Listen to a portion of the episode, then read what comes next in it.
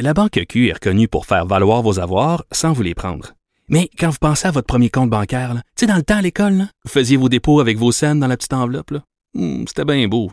Mais avec le temps, ce vieux compte-là vous a coûté des milliers de dollars en frais, puis vous ne faites pas une scène d'intérêt. Avec la Banque Q, vous obtenez des intérêts élevés et aucun frais sur vos services bancaires courants. Autrement dit, ça fait pas mal plus de scènes dans votre enveloppe, ça. Banque Q. Faites valoir vos avoirs. Visitez banqueq.ca pour en savoir plus. OK.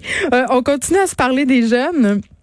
Euh, parce que bon, euh, on a eu certaines inquiétudes par rapport à la vaccination, à l'adhérence des jeunes par rapport à la campagne vaccinale. J'en ai parlé à plusieurs reprises. Hein. les jeunes qui sont pas nécessairement anti-vaccins, mais qui ont peur peut-être de l'aiguille, de la piqûre, puis ça fait directement référence à la campagne de Christian Dubé puis qui aussi ont peur des effets secondaires. Il y a des parents qui embarquent là-dedans aussi. Puis hier, en point de presse, Christian Dubé essayait vraiment de dire au monde, les jeunes, c'est important que vous allez vous faire vacciner euh, parce que vous aurez pas droit, si on veut, à cette normalité qu'on vous a promis lors de la rentrée scolaire. Puis on leur fait euh, miroiter tout ça. Il y a la question des balles de finissant aussi. Puis là, il y a une, il y a une sortie, un article dans le journal de Montréal qui fait état d'une sortie de cinq scientifiques, cinq experts qui émettent des réserves par rapport la vaccination, à la vaccination avec le produit Pfizer en particulier chez les personnes âgées de 12 à 17 ans. Pour être, je vais être super honnête avec vous autres, là, quand j'ai lu cette affaire-là matin, euh, moi, ça me fait peur, même si je suis absolument pour les vaccins. Puis j'imagine que si moi, ça me fait peur, des gens qui ont déjà des réticences, ben ça a fini d'ajouter le clou dans le cercueil. Donc, on voulait faire le point avec Nathalie Granvaux, qui est prof à la faculté de médecine de l'Université de Montréal, co-directrice du réseau québécois COVID-Pandémie. Madame Granvaux, bonjour. Bonjour, Madame Peterson. Bon, je je sais pas si c'est moi qui ai mal lu les affaires ou si c'est un mauvais timing pour sortir tout ça. Euh, si c'est, je sais même pas c'est qui ces cinq scientifiques là, qui signent cette lettre là. Puis je trouve ça dommage parce que euh, il y a bien des parents qui vont lire ça, qui avaient des réticences, puis qui vont se dire ben je vais attendre ou je serai pas vacciner mon enfant s'il a moins de 14 ans. Oui, ben c'est sûr que le timing, euh, en même temps, il est il est opportun parce qu'on commence à vacciner les jeunes. Alors, c'est sûr que les questions se posent au moment où on commence cette série de vaccinations. On n'en parlait pas avant parce qu'on vaccinait pas, mais maintenant, les gens qui se posent des questions, ben, commencent à s'exprimer par rapport à ça. Donc, je, comprends que, que leurs points viennent maintenant et ne soient pas venus plus tôt. Euh, par contre, euh, c'est sûr qu'il faut faire la part des choses et, euh, et, et, je trouve que ça, ça donne juste un aspect avec des considérations qui sont pas forcément celles du moment. Dans cette, dans l'article, dont vous parlez, il parle surtout du fait du risque-bénéfice euh, pour les 12-17 euh, ans versus les risques pour la COVID. Mais ça prend, ça prend finalement une perspective qui est, euh, qui est très limitée, je trouve. Les risques, effectivement, les, pour les plus jeunes, jusqu'à maintenant, on a un taux d'hospitalisation ou de décès qui est, qui est très minime comparé au reste des tranches d'âge de la population et en mhm. particulier les personnes âgées. Mais, mais il n'est pas nul, premièrement, et on a de plus en plus de documents qui nous disent aussi que même si les jeunes sont majoritairement asymptomatiques, il y a des effets à long terme, il y a euh, la, la Covid longue existe chez les enfants, chez les adolescents, et donc euh, on n'en a pas encore connaissance de toute l'ampleur de ça, et donc on peut, il faut avoir un principe de précaution pour ça. Puis l'autre chose aussi, c'est qu'on est, euh, actuellement, on le voit hein, les derniers mois, vous avez vu, on a eu beaucoup de variants qui sont qui sont apparus. Le profil a un petit peu changé parce qu'on a on a une transmission qui est plus importante, on a donc eu plus de jeunes infectés. On a aussi vu plus d'hospitalisations chez les jeunes. Aux États-Unis aussi, l'ont aussi documenté dans un article aujourd'hui. Ils voient plus d'hospitalisations chez les jeunes. Euh, on se pose beaucoup la question du variant Delta, donc celui euh, qu'on appelait le variant qui venait de l'Inde avant, euh, et qui qui se transmet encore plus que celui qui qu'on avait jusqu'ici là qui avait pris la place. Et et donc tout ça va faire qu'on a plus de jeunes qui vont être infectés. Et donc on, on veut qu'ils soient préparés à être immunisés contre ça parce que les symptômes cliniques peuvent changer très vite avec un, nouveau variant. Oui, mais on dirait que les campagnes de peur ou de réticence fonctionnent mieux que l'information scientifique ah. qui est véhiculée parce que, tu sais, pour vrai, là, euh, ma fille me disait, euh, parce que, bon, elle a son rendez-vous pour la vaccination à la mi-juin, puis je disais, tes amis, est-ce qu'ils vont se faire vacciner? Puis elle me disait, ben, il y en a beaucoup qui y vont pas parce qu'ils ont l'impression que que la COVID, ben ils l'attrapent pas parce qu'ils suivent pas toutes les règles sanitaires, puis quand même ils l'ont pas.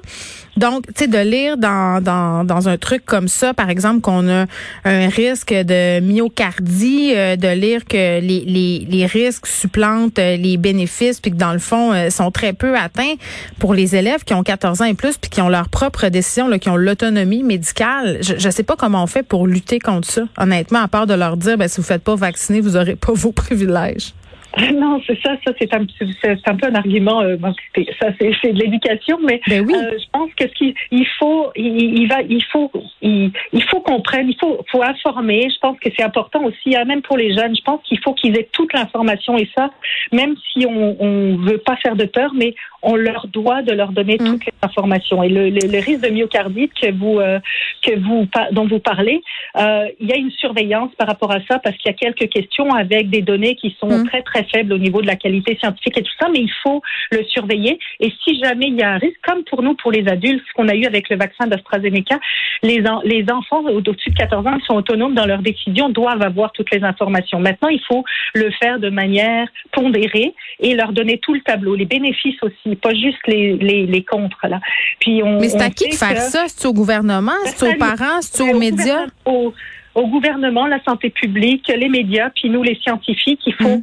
comme on l'a fait avec les adultes, on doit le faire. Puis il faut les, il faut les rassurer, mais les informer correctement. Je mm. pense que c'est notre rôle aussi. On s'est beaucoup adressé aux adultes et peut-être qu'on doit aussi organiser des événements ou des communications qui soient dans leur langage à eux aussi. Oui, ben. Qu'on se mette là. Oui, parce que je pense qu'une grande partie des jeunes se sentent pas concernés euh, par l'effort collectif qu'il faut fournir en ce moment. Puis un des trucs euh, que je trouvais euh, préoccupant, qui me chicotait en tout cas quand j'ai lu le texte, c'est de dire que ces cinq personnes-là qui faisaient cette sortie remettaient en question l'étude clinique de Pfizer en disant on n'a pas eu un très grand échantillonnage. Puis ça, tu sais, je dois dire c'est vrai là, c'est pas mm-hmm. beaucoup d'enfants qui ont été inoculés. Je pense qu'on parle d'environ 1000 enfants. Ça, doublé au fait que finalement on a des gens comme Gaston Dessert, euh, qui est un scientifique qui nous dit que c'est pas exclu qu'on ne donne pas de deuxième dose de Pfizer aux 12 à 17 ans, sont en train de regarder tout ça. sais oui, oui, oui, mais ça c'est, dire, c'est la démarche qu'on a fait depuis un an. Là, on va leur donner une première dose, puis euh,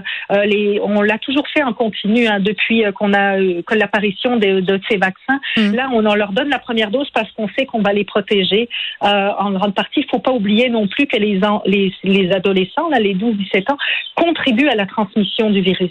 Donc, si on veut tous s'en sortir en tant que société, si on veut bloquer cette transmission, il faut les inclure dans notre dans notre stratégie. Et un point qui est important, c'est qu'on sait que l'apparence des variants, elle est liée à sa transmission, et que si on euh, si on ne donne pas d'immunité à nos jeunes, on risque de faire en sorte que la transmission à travers eux fasse générer des nouveaux variants qui vont être plus adaptés à leur à leur propre euh, euh, âge, je veux dire, et qui pourrait créer des symptômes plus sévères chez eux parce que c'est un virus qui va s'adapter à son nouvel hôte si on commence à circonscrire. Donc, il faut les protéger. Et euh, mais il faut aussi euh, s'assurer que on leur on, leur parle. Je pense qu'il faut leur donner l'information et leur parler. Et si on se rend compte avec les données qui progressent que pour cette euh, catégorie d'âge-là, ils n'ont pas besoin d'une deuxième dose, ben la décision reviendra à nos comités de l'analyser en fonction mmh. des données disponibles. Et à ce moment-là, s'il leur faut pas de deuxième dose, on leur en donnera pas, mais on va, il faudra baser ça sur des données qui seront disponibles effectivement. Quelques précisions sur la transmission euh, quand même parce que Madame Granvaux, c'est pas toujours clair. On a eu beaucoup d'informations là concernant le vaccin, euh, les différents vaccins, la transmission, les populations. Euh, puis on devient mêlé. Là, là vous m'avez dit, on vaccine aussi les jeunes pour pas qu'ils transmettent la maladie, puis que le virus devienne plus fort, puis qu'on ait plus de misère à cause des mutations que ça engendrerait. Ça, je le comprends bien ce bout-là. mais comme on disait que le vaccin ne pouvait pas nous empêcher d'attraper la COVID. En ce sens-là, je me dis, moi, mais les jeunes peuvent quand même le transmettre. Est-ce qu'on peut avoir des précisions là-dessus?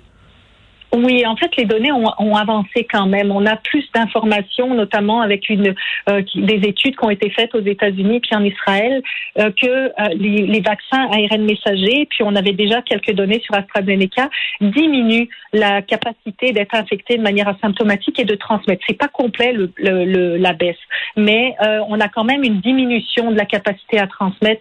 De plus en plus, les données nous confirment ça.